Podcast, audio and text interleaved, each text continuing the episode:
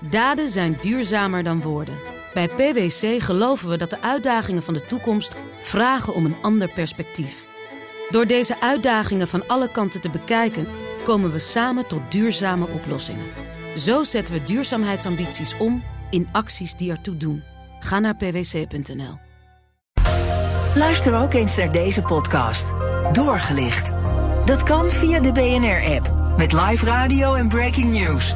Download hem nu en blijf scherp. BNR Nieuwsradio. The Big Five. Art Rooijakkers. Een ander perspectief. Even uitzoomen. Het kan weldadig zijn. Zeker in turbulente tijden waarin we opgeslokt worden door snel opvolgend geopolitiek en politiek nieuws. Daarom kijk ik deze week in BNR's Big Five voorbij het hier en nu. En gaan we terug naar de oorsprong. We duiken de mysteries van het leven. Dankzij exact de juiste ingrediënten en een flinke dosis aanpassingsvermogen kon het leven op onze planeet ontstaan. Die evolutie zien we niet alleen hier op aarde, hele universum. Hoe kon het eerste sterrenstof zich ontwikkelen tot een immens groot heelal met miljarden sterrenstelsels? En hoe kwam uit die eerste cel uiteindelijk intelligent leven voort? Daar hebben we het over deze week in BNR's Big Five. Vandaag bespreek ik, spreek ik Mark van Vught. Hij is hoogleraar evolutionaire psychologie, verbonden aan de Vrije Universiteit in Amsterdam en aan de Universiteit van Oxford in het Verenigd Koninkrijk. Schrijver van verschillende boeken over die psychologische, psychologische evolutie van de mens. Welkom. Hallo uh, Art. Hoi. Wat Leuk hier te zijn. Ja. Ja, ja, ja. Uh, voordat we het gaan hebben over wat we precies moeten verstaan onder die evolutionaire psychologie, uh, wil ik graag twee dingen van je weten. Waar komt de fascinatie voor de evolutie van ons gedrag vandaan? Nou ja, dat als psycholoog moet, moet dat natuurlijk. Hè. Dus ik uh, wist, wist, al eigenlijk vanaf mijn 14e, 15e dat ik uh, iets wilde doen in de, de mensenwetenschap. En um, ja, de, de, psychologie was eigenlijk. Uh, de evolutionaire psychologie werd eigenlijk niet behandeld in Groningen, waar ik uh, studeerde. Dat vond ik toch wel echt een gemis. En pas toen ik in het Verenigd Koninkrijk ben gaan werken, toen. Uh, en ook mijn zoon geboren werd in 2002, dacht ik van hé. Hey, die, die jongen, die baby, die kan toch wel heel veel. Er moet toch wel heel veel voor, voorgeprogrammeerd zijn aan instincten en dergelijke. En de oogbewegingen die hij volgde. Als ik ergens naar keek, keek hij automatisch. Ik dacht, ja, dat is niet aangeleerd, dat is eigenlijk een instinct. Mm -hmm. Ja, hoe is dat eigenlijk ontstaan? En de psychologische wetenschap zoals ik die kende, gaf daar eigenlijk geen antwoord op. op dus die, die niet oppervlakkig? Die, die, die... Ja, nou ja, die ging eigenlijk meer uit van uh, ja, wat we noemen. Uh, de blank slate, het idee dat alles eigenlijk gesocialiseerd is. Dat alles eigenlijk aangeleerd is. Terwijl we natuurlijk met een heel pakket aan instincten en, en, en uh, vaardigheden geboren worden. Die hebben alleen een beetje stimulans nodig. Mm. Hè? Zoals de taal die zich ontwikkelt bij baby's eigenlijk vrij automatisch van gebabbel naar hè, mooie volzinnen uiteindelijk. Dus ik keek naar het gedrag van mijn zoon, eh, die geboren werd. Eh, en ik dacht, ja, er is toch eigenlijk wel heel veel over de oorsprong van ons brein en ons gedrag wat ik niet ken. En toen ben ik bij de evolutionaire psychologie gaan verdiepen. Ja. Dat was toen nog een jonge wetenschap. Nou, dat is nu twintig jaar geleden. Ja. De tweede vraag is, de, de, de mens, hè, volgens, ook volgens het boek dat hier ligt... Lucy Darwin en Lady Gaga, volgens mij het laatste boek dat je geschreven hebt... Ja. Voor, voor, daar, daarin is het ook te lezen, de mens handelt veelal volgens de instincten van het oerbrein. Uh, hoe, hoe vaak is dat in jouw geval zo? Nou, heel vaak uh, als ik uh, op het voetbalveld uh, sta... of tegenwoordig aan het tennissen ben... of als supporter van Oranje... dan komen die oerinstincten natuurlijk wel naar boven. Hoe uitzicht dat? Nou ja, in ontzettende zweethandjes... op het moment dat er een penalty voor Nederland wordt gegeven. Dat is een oerinstinct, die spanning, dat meeleven. Die spanning, dat meeleven. Natuurlijk, we hebben een tribaal brein. Hè, een brein dat is gevormd door lange evolutie... van, van competitie tussen groepen onze stam tegen andere stammen. Ja. En uh, ja, het voetbal is natuurlijk uh, een van de manieren waarop dat tot uiting komt. Op ja, een vreedzame manier, dat gelukkig wel. Meestal. Maar wat we voelen, de, de, de hormonen die ons lijf gieren, de zweethandjes, het koet, koet willen uh, winnen of onze stam willen zien winnen, ja, dat zijn toch wel dingen die heel diep ingebakken zijn. Dus het is een kwestie van beschaving als je voetbal niet volgt. Eigenlijk wel, ja. Okay. Goed, hebben we dat een hele, hele hoge mate van zelfcontrole om je daar niet aan te onderwerpen. Ja, ja. Uh, de, de, het onderzoeksgebied evolutionaire psychologie, als ik het maar even in lekentaal vertaal, dan is het eigenlijk het gebruik maken van inzichten uit de evolutietheorie om menselijk gedrag te verklaren. Is dat de juiste omschrijving? Ja. ja. Waar staan we in onze evolutie van menselijk sociaal gedrag? Nou ja, wij staan nog aan het begin eigenlijk. Want uh, ons brein uh, is, is gevormd door miljoenen jaren van evolutie. En ja, dat brein is eigenlijk niet zoveel veranderd uh, sinds uh, de laatste honderdduizenden jaar. Omdat Fysiologisch gezien, ziet er nog hetzelfde uit? Het ziet er eigenlijk nog hetzelfde uit. Want ja, dat is een heel langzaam proces, uh, genetische evolutie. Mm -hmm. En dus eigenlijk ja, staan we nog met een brein van een jager-verzamelaar... in een moderne digitale informatiemaatschappij die heel complex is... en ja, waar we ons voortdurend proberen uh, aan te passen. En dat gaat vaak mis. En dat is het idee van mismatch natuurlijk. Ja, die mismatch is dus dat wij met een brein van, nou ja, van een hele tijd geleden... deze moderne maatschappij moeten proberen bij te houden. Dat klopt, ja. Op wat voor manieren gaat het mis?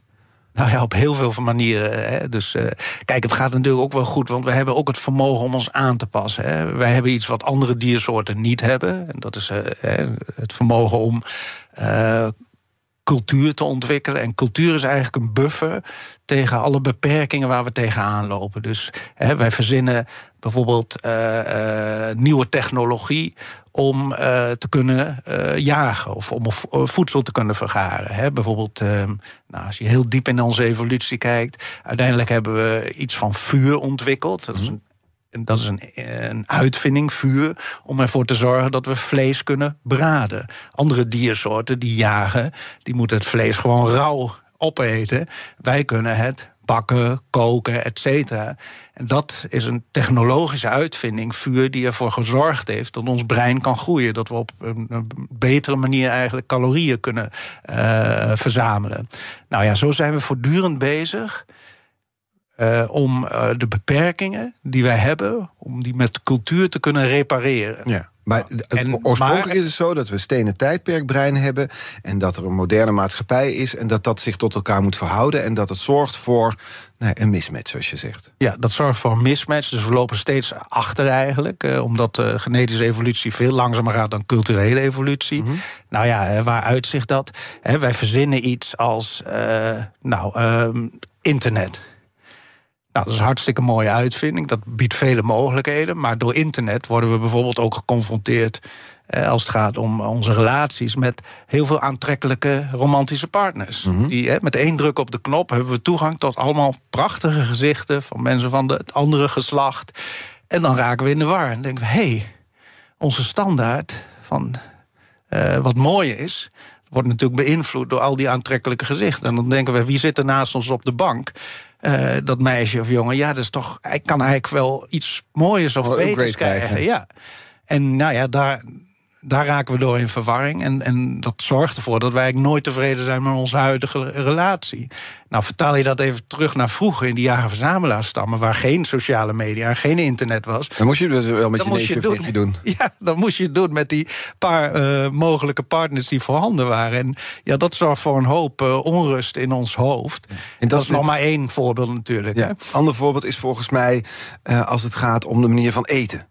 Ja. Of als het gemaakt, hoe we onze leiders kiezen voor chronische werkdruk bijvoorbeeld, ja. toch? Ja, dus, dus obesitas is een moderne welvaartsziekte. Maar die heeft natuurlijk zijn oorsprong ook in een in mismatch. Het idee dat wij als jager-verzamelaars, nogmaals, leefden we in een omgeving waarin voedsel niet altijd aanwezig was. Dus je moest pakken wat je pakken kon. Mm -hmm. He, dus als je als jager-verzamelaar, we weten dat uit de antropologie, he, die een van de meest uh, gewilde uh, uh, vormen van eten is, is honing. Nou, als je een honingraad ziet, moet je dat onmiddellijk pakken en verorberen.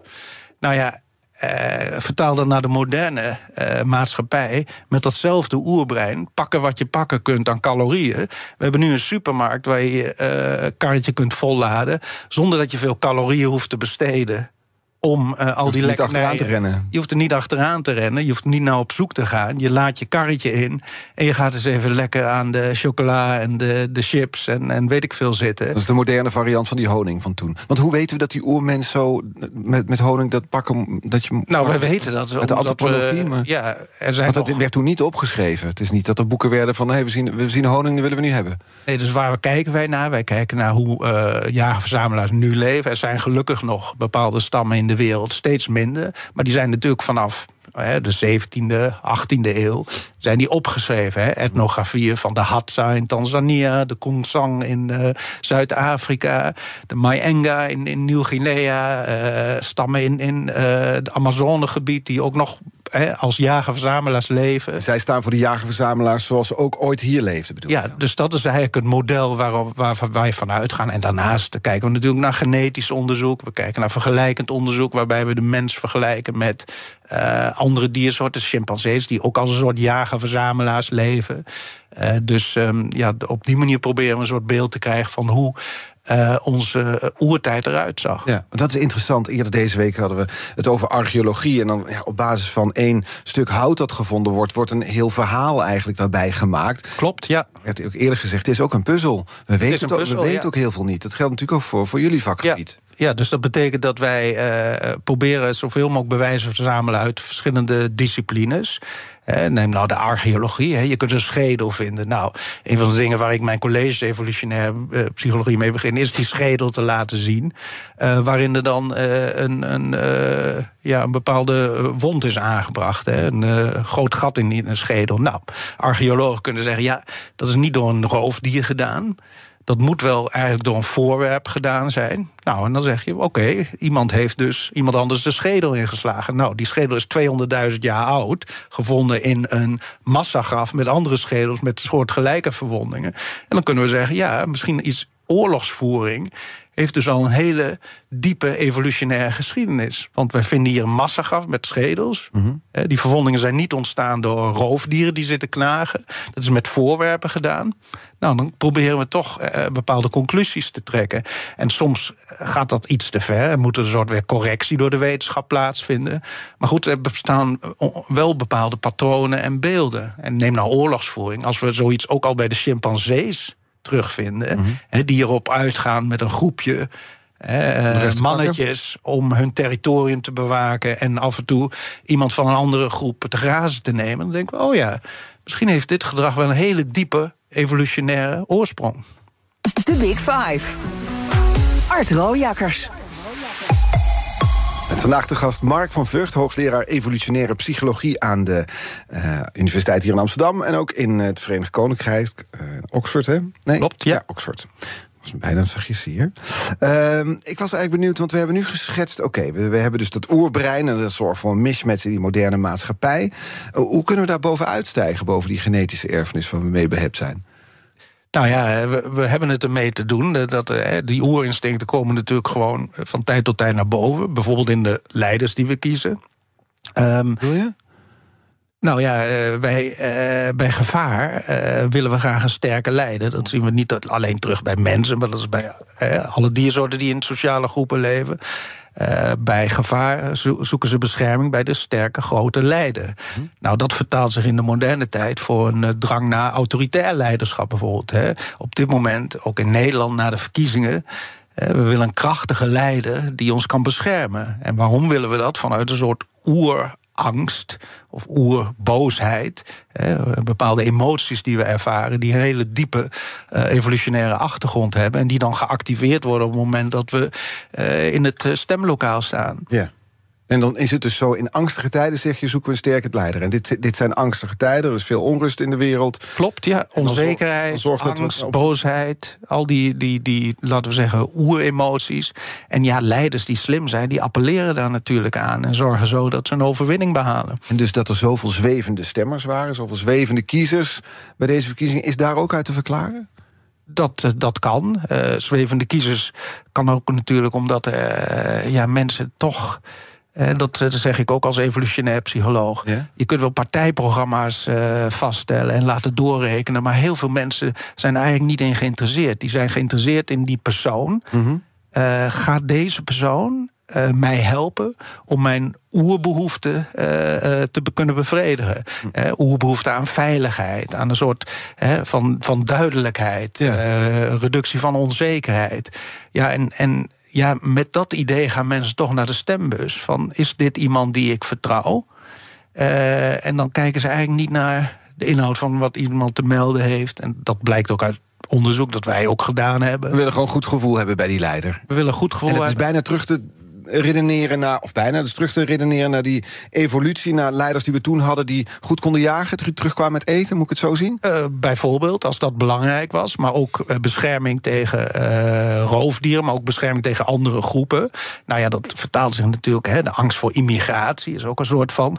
Hè, we moeten een leider hebben die ons daartegen kan beschermen. En ja, dan stellen we ons graag open voor bijvoorbeeld een autoritaire leider die zegt: hé hey, jongens, Nederland op één. Ik ga jullie beschermen tegen al die, die, die, die onrust van buiten. En ik zorg dat we weer naar een, eh, een veilige Nederland toe gaan. En hoe verklaren we dan dat we in een land wonen waar we coalities vormen? Waar we dus moeten samenwerken, ook met groepen waar we het niet mee eens zijn. Dat is nou eenmaal zo in ons politieke systeem. Je zal straks zien, Dylan, Dylan Jezelgus had het over waterige compromissen. Maar er moeten compromissen gesloten worden. We noemen Klopt, ja. nu al Geert Milders genoemd, omdat hij zijn half partijprogramma opzij lijkt te willen gaan schuiven om maar te kunnen regeren. Met andere woorden hoe valt dat dan te verklaren uit evolutionaire psychologie? Ja, nou ja, dat, uh, je had het er net over dat we met een oerbrein moeten zien te overleven in een nieuwe situatie die we voor onszelf gecreëerd hebben. Waar natuurlijk heel veel positieve dingen aan zitten. Hè, want wij hebben ook het vermogen om boven onze oerbehoeften uit te stijgen. Evolutionair kunnen we dat helemaal niet. Nou ja, we kunnen niet. Hè, wat ik zeg, we hebben ook culturele vermogens waardoor we ons kunnen aanpassen. Maar we zijn altijd te laat, zei je ook. We zijn vaak te laat met die dingen. Ja, dus bijvoorbeeld, uh, ja, we hebben, neem iets als diversiteit, culturele diversiteit. Nou, er zijn heel veel redenen om in een cultureel diverse groep uh, te werken. Bijvoorbeeld in een organisatie. Want diversiteit zorgt ook voor verschillende standpunten, zorgt voor innovatie en creativiteit. Maar met ons oerbrein is het moeilijk om die stap te zetten naar vertrouw ik die persoon helemaal. Want we hebben toch niet.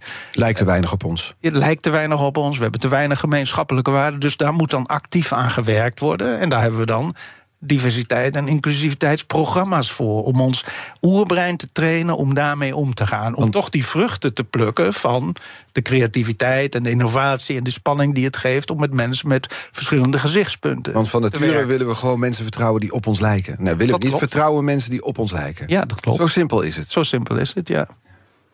En dan, dan is dat, als je dan kijkt naar bijvoorbeeld de kwaliteiten van de ideale minister-president van Nederland. Daar hebben jullie onderzoek gedaan naar. Klopt, ja. Wat kwam daar, daar dan uit? Als, als je nou ja, er zijn een aantal universele dingen. Dat weten we ook uit onderzoek. Die mensen op, op allerlei plekken in deze planeet belangrijk vinden in hun leiders. Nou, dat is inderdaad betrouwbaarheid en integriteit. Dat is een visie.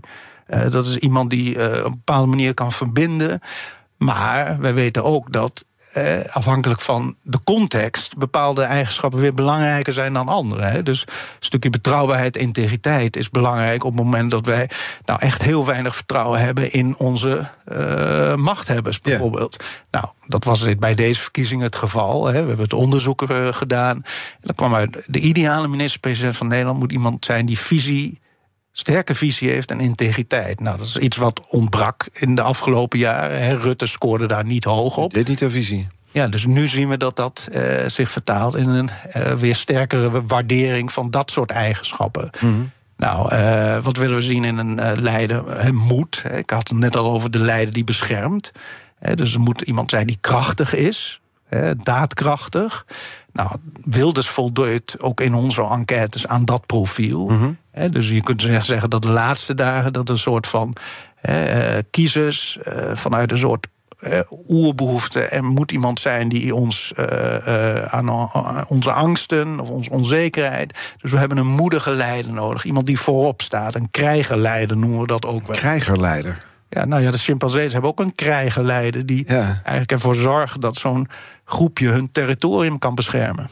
Even kritisch beschouwd, is evolutionaire psychologie ook niet zo dat je eigenlijk alles wat nu gebeurt altijd wel terug kan redeneren naar iets wat in de steentijd plaatsvond? Met andere woorden, dat je eigenlijk achteraf het naar je toe kan redeneren? Ja, nou ja, dat is één. Hè. Er zijn natuurlijk altijd de kritieken op uh, ook de evolutionaire psychologie. Het is een nieuwe wetenschap. Ja. Uh, uiteindelijk ja, zeg ik van uh, wat wij doen zijn hypothesen formuleren ja. over hoe bepaald gedrag dat je nu ziet, hoe dat teruggebracht kan worden tot iets dat in de oertijd is gebeurd en verankerd in ons brein. Maar het zijn hypothesen. Dus mm. eigenlijk moeten die gewoon net als hypothesen in andere vakgebieden, moeten wetenschappelijk onderzocht worden. En dan blijkt soms dat ze wel waar zijn, maar het kan ook blijken dat ze niet waar zijn. Dat we verklaringen in andere dingen moeten zoeken. Maar waar het mij om gaat, is dat wij ook in de psychologie, maar ook in andere wetenschappen, en wij zeggen altijd. Verder kijken dan hier en nu verder kijken dan uh, terug naar Rome of Athene. Want laten we wel wezen, dat is 5000 jaar geleden. En waar ik het over heb, is een proces dat miljoenen jaren geleden ja. zich heeft afgespeeld tot aan uh, de hedendaagse tijd. Dus waarom zouden we niet uh, wat dieper in onze geschiedenis kijken om ons gedrag te begrijpen? Ik kwam een artikel bij, tegen bij de Stichting Skepsis. Die hebben het over evolutionaire prietpraat. Zeggen zij, ja, want ze zeggen ja, het is wel heel makkelijk om het hedendaags te verbinden aan het zogeheten oerbrein. Ze zeggen, ja, eigenlijk zijn evolutionair psychologen, nu citeer ik ze, specialisten in het heruitvinden van het warm water. ja, nou ja, toch omschrijving. Ja, Ze zeggen gemeenplaatsen worden door middel van evolutionaire logica omgetoverd tot ontdekkingen. Alles wat hypothese lijkt te staven wordt triomfantelijk naar voren geschoven.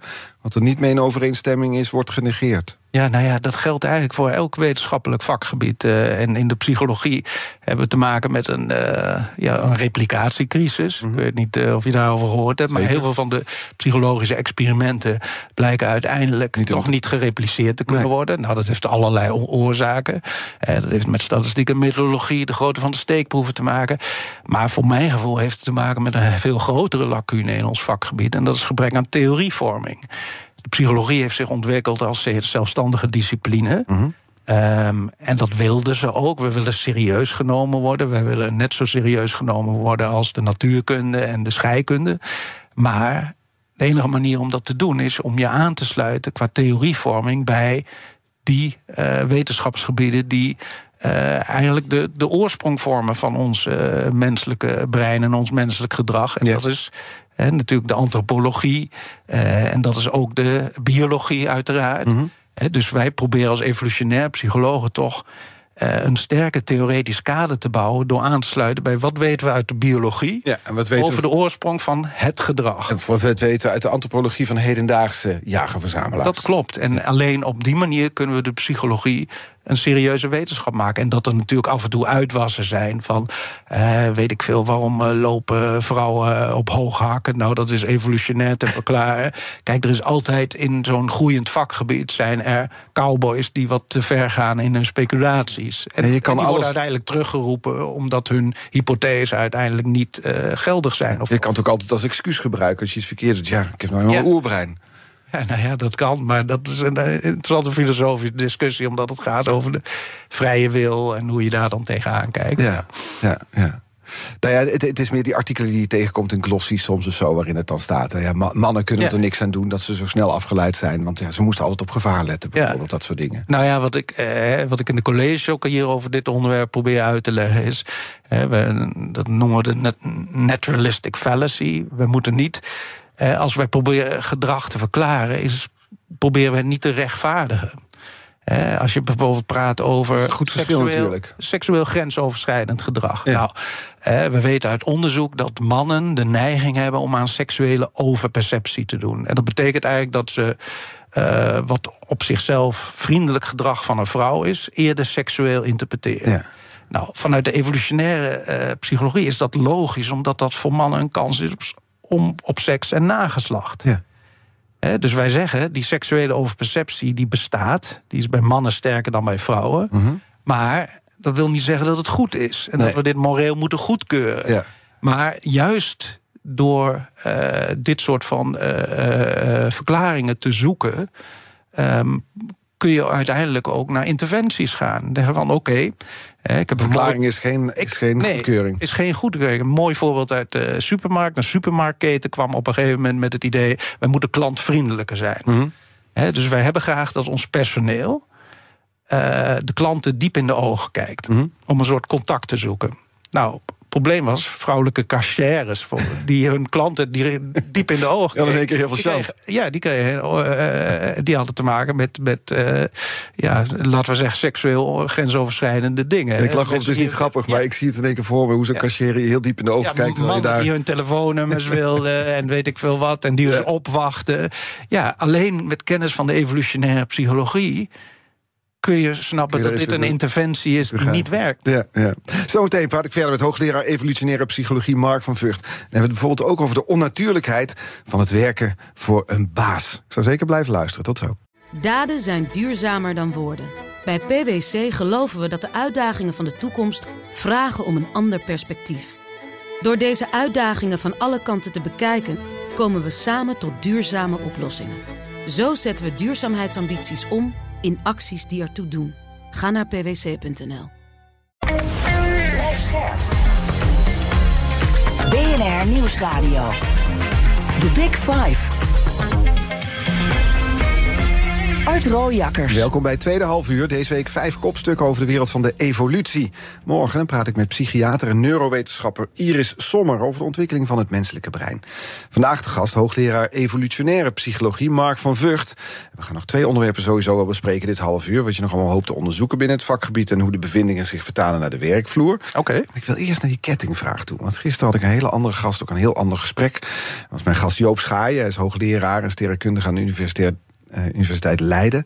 Het is een enorme simulatie van het heelal. 11 miljard licht of uh, kilometer. Nou fijn, het is enorm allemaal. Ik kan het niet eens omschrijven. Zo groot is, heeft het, heeft in 30.000 computers heeft het ongeveer het hele heelal weten te simuleren en kan er allerlei metingen doen. Het is interessant wat hij doet. En dat bracht hem tot deze kettingvraag. We hebben het dus gehad over het ontstaan, waar komen we vandaan?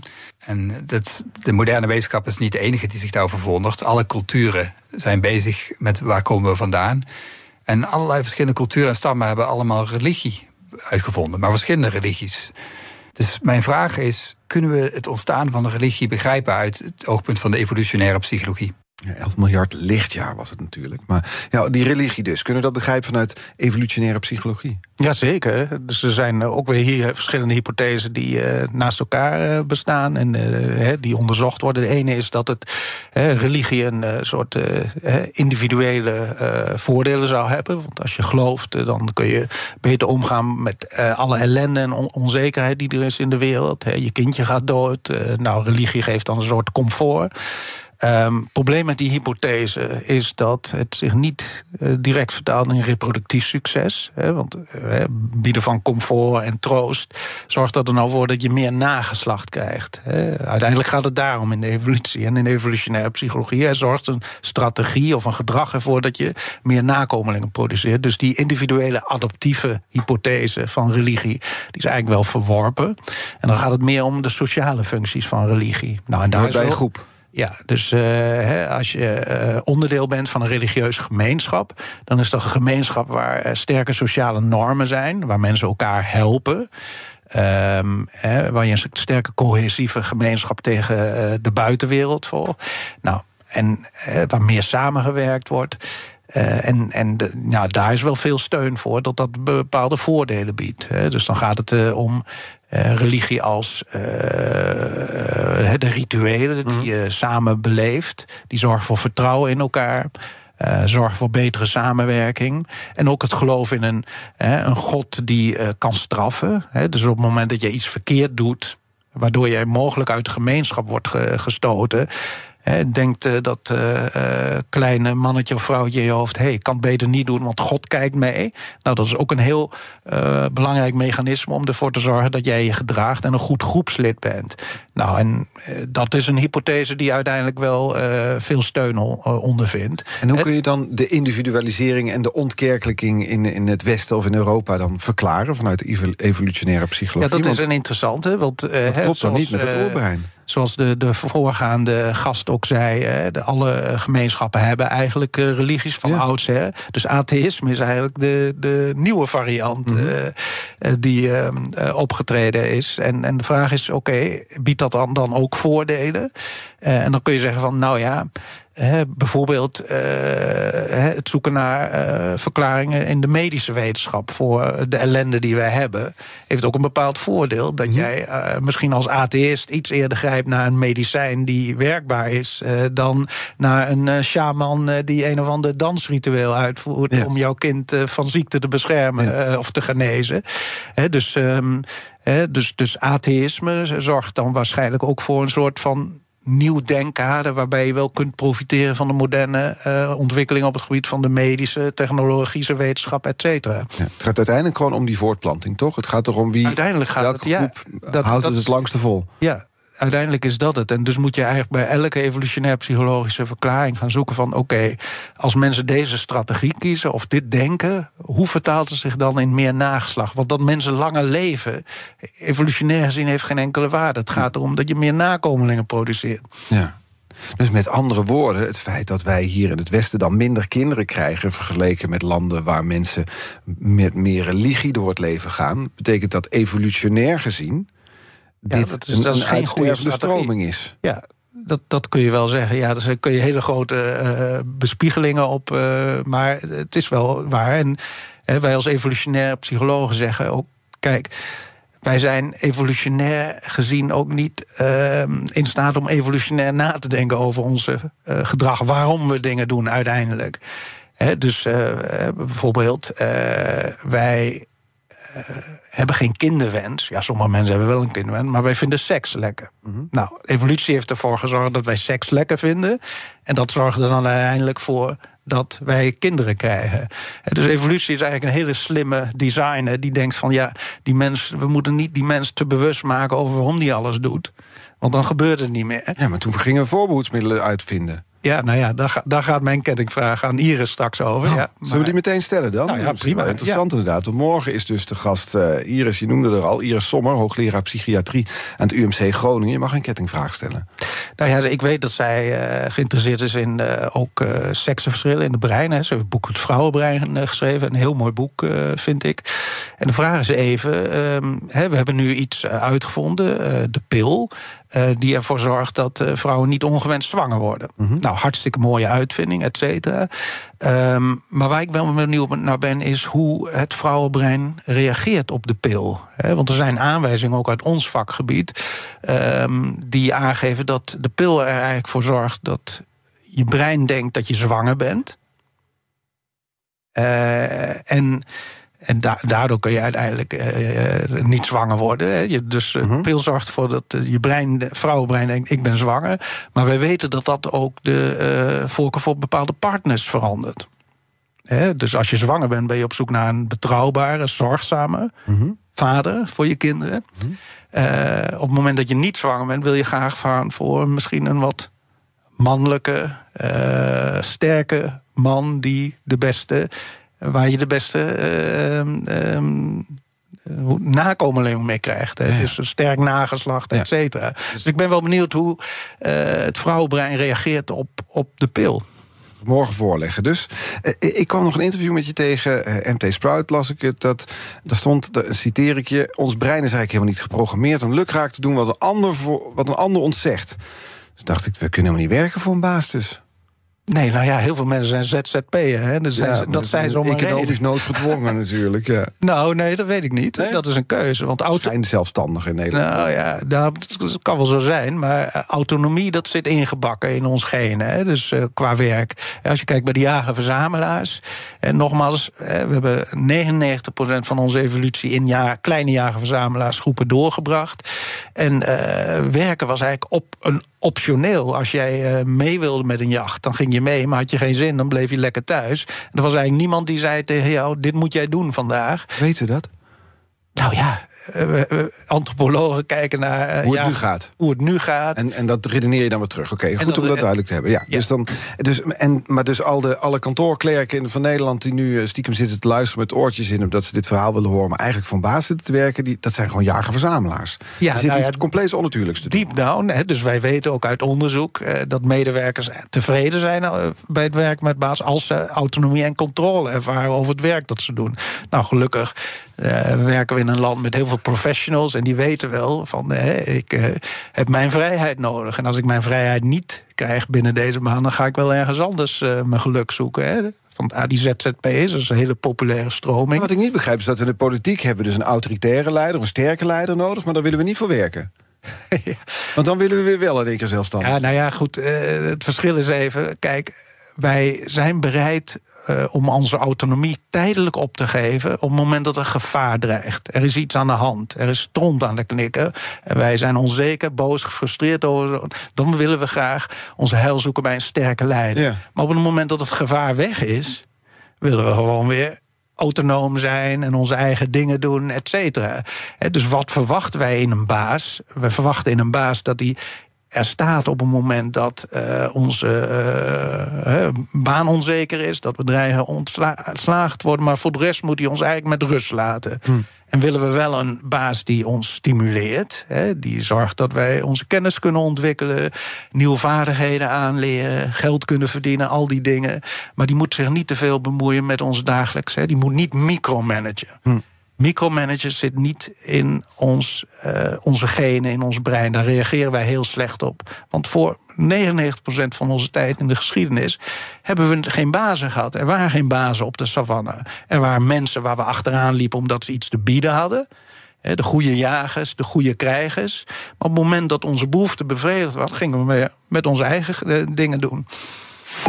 Daden zijn duurzamer dan woorden. Bij PwC geloven we dat de uitdagingen van de toekomst vragen om een ander perspectief. Door deze uitdagingen van alle kanten te bekijken, komen we samen tot duurzame oplossingen. Zo zetten we duurzaamheidsambities om in acties die ertoe doen. Ga naar pwc.nl. BNR Nieuwsradio. The Big Five. Art Rojakkers.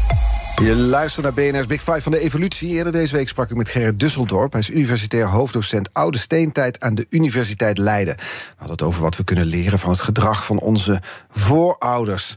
Ook van Neandertalers bijvoorbeeld. Het is terug te luisteren via onze eigen app en ook via de bekende podcastkanalen. Vandaag de gast hoogleraar evolutionaire psychologie Mark van Vught. We hebben het al uitgebreid gehad over de mismatch tussen ons oerbrein en de moderne maatschappij. Of het nou gaat om werken voor een baas, of het nou gaat om kiezen voor een leider en hoe we dat doen. Of echt stammenstrijd hebben we het min of meer ook nog over gehad over het voetbal. Hè? Liefde. Liefde ook nog, ja. Seks hebben we het over gehad. Er komt heel veel uh, voorbij. Hoe zit het nou eigenlijk met die evolutie? Waar zitten we qua oerbrein? Kunnen we ons ooit verder evolueren of zitten we er voor altijd aan vast? Um, nou ja, wat ik zeg, de, de, de, genetische evolutie gaat heel erg langzaam. Diersoorten ontwikkelen zich niet heel snel. Het hangt een beetje af van of, natuurlijk hoe lang ze leven. Want mm diersoorten die heel kort leven, die kunnen zich heel snel genetisch aanpassen. Uh, maar bij de mens en andere zoogdieren is dat een heel langzaam proces dus wij hebben te maken, ook voor de nabije toekomst, met, met dat oerbrein. Wat moeten we mee doen? Is, daar moeten we het mee doen. Hoe kunnen we daar dan het best mee omgaan? Nou ja, wat ik zeg, wij kunnen dingen verzinnen om uh, om te gaan met de beperkingen van uh, ons brein. Hè. Help ons eens, wat kunnen nou, we verzinnen? Kijk hier uh, even naar buiten. We zien een verkeerssituatie met auto's. auto's vormen niet onderdeel van onze evolutionaire geschiedenis. Mm -hmm. Dus we hebben heel veel moeite om bijvoorbeeld de snelheid waarmee auto's op ons afkomen in te schatten. Er gaan heel veel mensen dood door het verkeer. Nou, wat moeten we dan doen? We moeten een hele situatie met allerlei verkeersborden en verkeerslichten en regels en weet ik veel wat. Allemaal afspraken moeten we maken om te navigeren in een wereld die niet voor ons gemaakt is. Mm Nou, daar zijn we dus voortdurend mee bezig. Hè. We hebben uh, benzine uitgevonden om auto's te laten rijden. Uh, die motoren die, uh, deden het op een gegeven moment niet. Dus we hebben lood toegevoegd aan benzine. Was ook niet zo goed voor ons. Nou ja, uiteindelijk komen we erachter. Hey, dat is wel heel slecht dat we lood. Uh, want lood zit nu in onze omgeving, is ontzettend schadelijk. Dus verzinnen we het anders, loodvrije benzine. En zo zijn we voortdurend bezig met technologie om eerder gemaakte keuzes die wij met ons simpele oerbrein maken, hmm. om die uh, proberen op te lossen. Ja. Ja. Nou, en dat, dat is voor de komende uh, generaties is, uh, is, is, is, dat, is dat de boodschap. We hebben nu klimaatverandering uh, bijvoorbeeld. Nou, daar zijn de wetenschappers wel over eens dat daar een zekere menselijke invloed is die komt uiteindelijk door dingen die wij zelf hebben gedaan. Industriële revolutie, et cetera. Dus we moeten nu weer slimme oplossingen verzinnen om met iets als klimaatverandering om te gaan. Wetende dat die slimme oplossingen, dat we eigenlijk niet zo heel slim zijn om zover in de toekomst uh, na te kunnen denken over hoe wij op een goede manier met elkaar en met de planeet omgaan. is ook dus we lopen er steeds achteraan. Wel moedeloos van te worden hoor. Dus je kan ook denken, het is allemaal determinisme, het zit allemaal in de genen. Nou ja, dat is toch op zekere hoogte het zo. Kijk, uiteindelijk kun je wel zeggen... er zijn natuurlijk ook genetische veranderingen... maar die gaan wat ik zeg, heel langzaam. Er zijn bijvoorbeeld wel zijn bepaalde dingen in ons DNA veranderd. Maar voor de echt hele complexe psychologische uh, dingen, zoals uh, gedragingen die door heel veel genen worden aangestuurd, ja, die zitten eigenlijk wel heel diep verankerd in onze genen en die zijn niet zo beïnvloedbaar. Ben ik somberder geworden over mensen sinds je dit, bent gaan, dit vak bent gaan beoefenen? Nee, eigenlijk niet. Want uh, je leert wel, hè, zoals ik zei, uh, ik ben evolutionaire psychologie geïnteresseerd geraakt toen ik in Engeland werkte. Uh, mijn zoon werd geboren en ik zag wat hij kon. En een van de dingen die ik niet begreep was die onvoorwaardelijke liefde die we hebben voor onze familie, mm -hmm. voor onze kinderen. En ja, die dingen zijn vanuit evolutie natuurlijk wel heel goed begrijpbaar. Hè? Waarom wij ontzettende onvoorwaardelijke liefde voelen voor degene die heel dicht bij ons zijn. nou, het waarderen daarvan lijkt mij een hele goede boodschap. Daar zit schoonheid in. Ja. ja. Nee, wat, waar ik eigenlijk naar op zoek ben, is naar het gevoel dat als ik het verhaal zo het afgelopen uur tot me neem, dan, dan lijkt er zo'n ik, ik pretendeer dat ik een soort vrije wil heb. Dat ik een idee heb dat ik zelf bepaal wat ik doe. Maar eigenlijk wat ik het hele uur nu over me heen krijg... is dat ik niks bepaal, dat het alleen maar instinct is wat me voordrijft. Ja, maar het instinct die wel geactiveerd wordt door bepaalde situaties. En je kunt die situaties dus ook niet opzoeken. Hè? dus als jij eh, verslavingsgevoelig bent, eh, seksverslaving, nou dan zou ik niet te veel op internet gaan zitten. Nou ja, dat zijn dingen die je natuurlijk wel mee kunt nemen. Hè? Dus hè, door. Uh, ik had gehoopt dat als mensen verder waren gekomen qua evolutie dan nog hoe we ooit als jager-verzamelaars leefden. Dus ik, ik merk dat ik ook een soort weerstand heb tegen het idee: zijn we dan echt niet verder gekomen? Ja, nou ja, maar ja, je kunt ook de schoonheid zien, bijvoorbeeld in onze relatie tot de natuur. We zijn in een natuurlijke omgeving uh, zijn maar we geëvolueerd. Klimaatproblemen tot gevolg. Ja, nou ja, maar ik zeg, oké, okay, houden we dan rekening mee. En dat doen wij trouwens. Hè. We zijn in onderzoek bij Singapore zijn we bezig. Hè. Singapore heeft een ontzettend probleem dat uh, er geen kindertjes, kindjes geboren worden. En wij zeggen tegen de overheid, je kunt wel allerlei geldelijke beloningen eh, gaan, maar dat, daar reageren mensen niet om. Mensen willen gewoon een prikkel hebben dat ze in een natuurlijke omgeving wonen. Dus ze hebben naar een natuurparken aangelegd in Singapore om mensen het idee te geven geven. hey, we leven in een natuurlijke omgeving waar het goed is om kinderen op de wereld te zetten. Ja, dus wat zijn de gevolgen tot nu toe? Nou ja, uh, er zijn wat interventies geweest. En het lijkt erop dat in ieder geval de overheid onze suggesties serieus neemt. Ja, ja. Want, want het is natuurlijk zo dat je dus als mens hoopt. En als ik kijk naar de wereld waarin we leven, dan ziet hij er toch echt heel anders uit dan hoe die jarige verzamelaars daar ooit in het verleden onze voorouders hun leven voortbrachten. We hebben medische wetenschap waar we het al over hadden. We hebben allerlei verworvenheden. Dan denk ik, dat kan toch niet alleen maar tot stand zijn gekomen door instinctief gedrag. Dat is toch ook cognitieve vaardigheden die we ons Ja, cognitieve, maar cognitieve vaardigheden zijn uiteraard ook een product van de evolutie. Ja. wij zijn eh, slim, wij kunnen dingen ontwikkelen anders dan andere door, uh, diersoorten kunnen we ook nog voortbouwen op dingen die uh, eerdere generaties hebben uitgevonden. Mm Dat kan de chimpansee bijvoorbeeld niet. Die moet elke generatie weer opnieuw beginnen. We hebben een hele basis van kennis. Maar wij zijn uh, iets te arrogant in te denken dat wij heel slim zijn in uh, het bedenken wat onze uitvindingen uiteindelijk zullen brengen aan, aan geluk voor alle mensen of voor de planeet. Zover kunnen we eigenlijk niet denken. En dus zijn we steeds bezig met dingen uit te vinden om onze tekortkomingen van vorige generaties te compenseren. Mm -hmm. Nou, waar zit nou de schoonheid? Ja, de schoonheid voor mij zit toch wel in kennis over hoe wij een omgeving kunnen inrichten een werkorganisatie, maar ook een stedelijke omgeving, zodanig dat wij ons daar met ons oerbrein gelukkig in voelen. Dat betekent, hè, wat ik zeg, natuurschoon. Iedereen heeft recht op natuurschoon. Iedereen moet in de buurt wonen waar je makkelijk even kunt ontsnappen uit de stedelijke omgeving. om uh, uh, even lekker te relaxen in een natuurlijke omgeving. Want dat is waar we eigenlijk behoefte aan hebben, maar we wonen allemaal in, steeds meer in stedelijke omgevingen. Ja, maar ja, ik zeg dan wel, uh, architecten, stedelijke architecten moeten er rekening mee houden dat mensen gefrustreerd raken in een stedelijke omgeving als ze daar te lang moeten doorbrengen. Dus mm moet je mensen toegang geven tot natuurschoon in de buurt. En dat gebeurt ook gelukkig in Nederland. Uh, en als je voor een, een, baas werkt, dan moet de baas ervoor zorgen dat de dingen gedaan moeten worden, maar dat je ook voldoende controle en autonomie ervaart over je werk. Dus als een soort van jager-verzamelaar binnen een werkomgeving toch je werk kunnen doen als professional. Nou, de beste organisaties, die zorgen daar ook voor. Welk antwoord hoop je nog te vinden in je carrière? Poeh. Nou ja, zoveel andere. Ja, nou ja, een van de dingen waar ik, uh, wat ik echt interessant vind, is, is om te weten of je uh, ook door hele uh, ja, slimme uh, culturele in, interventies.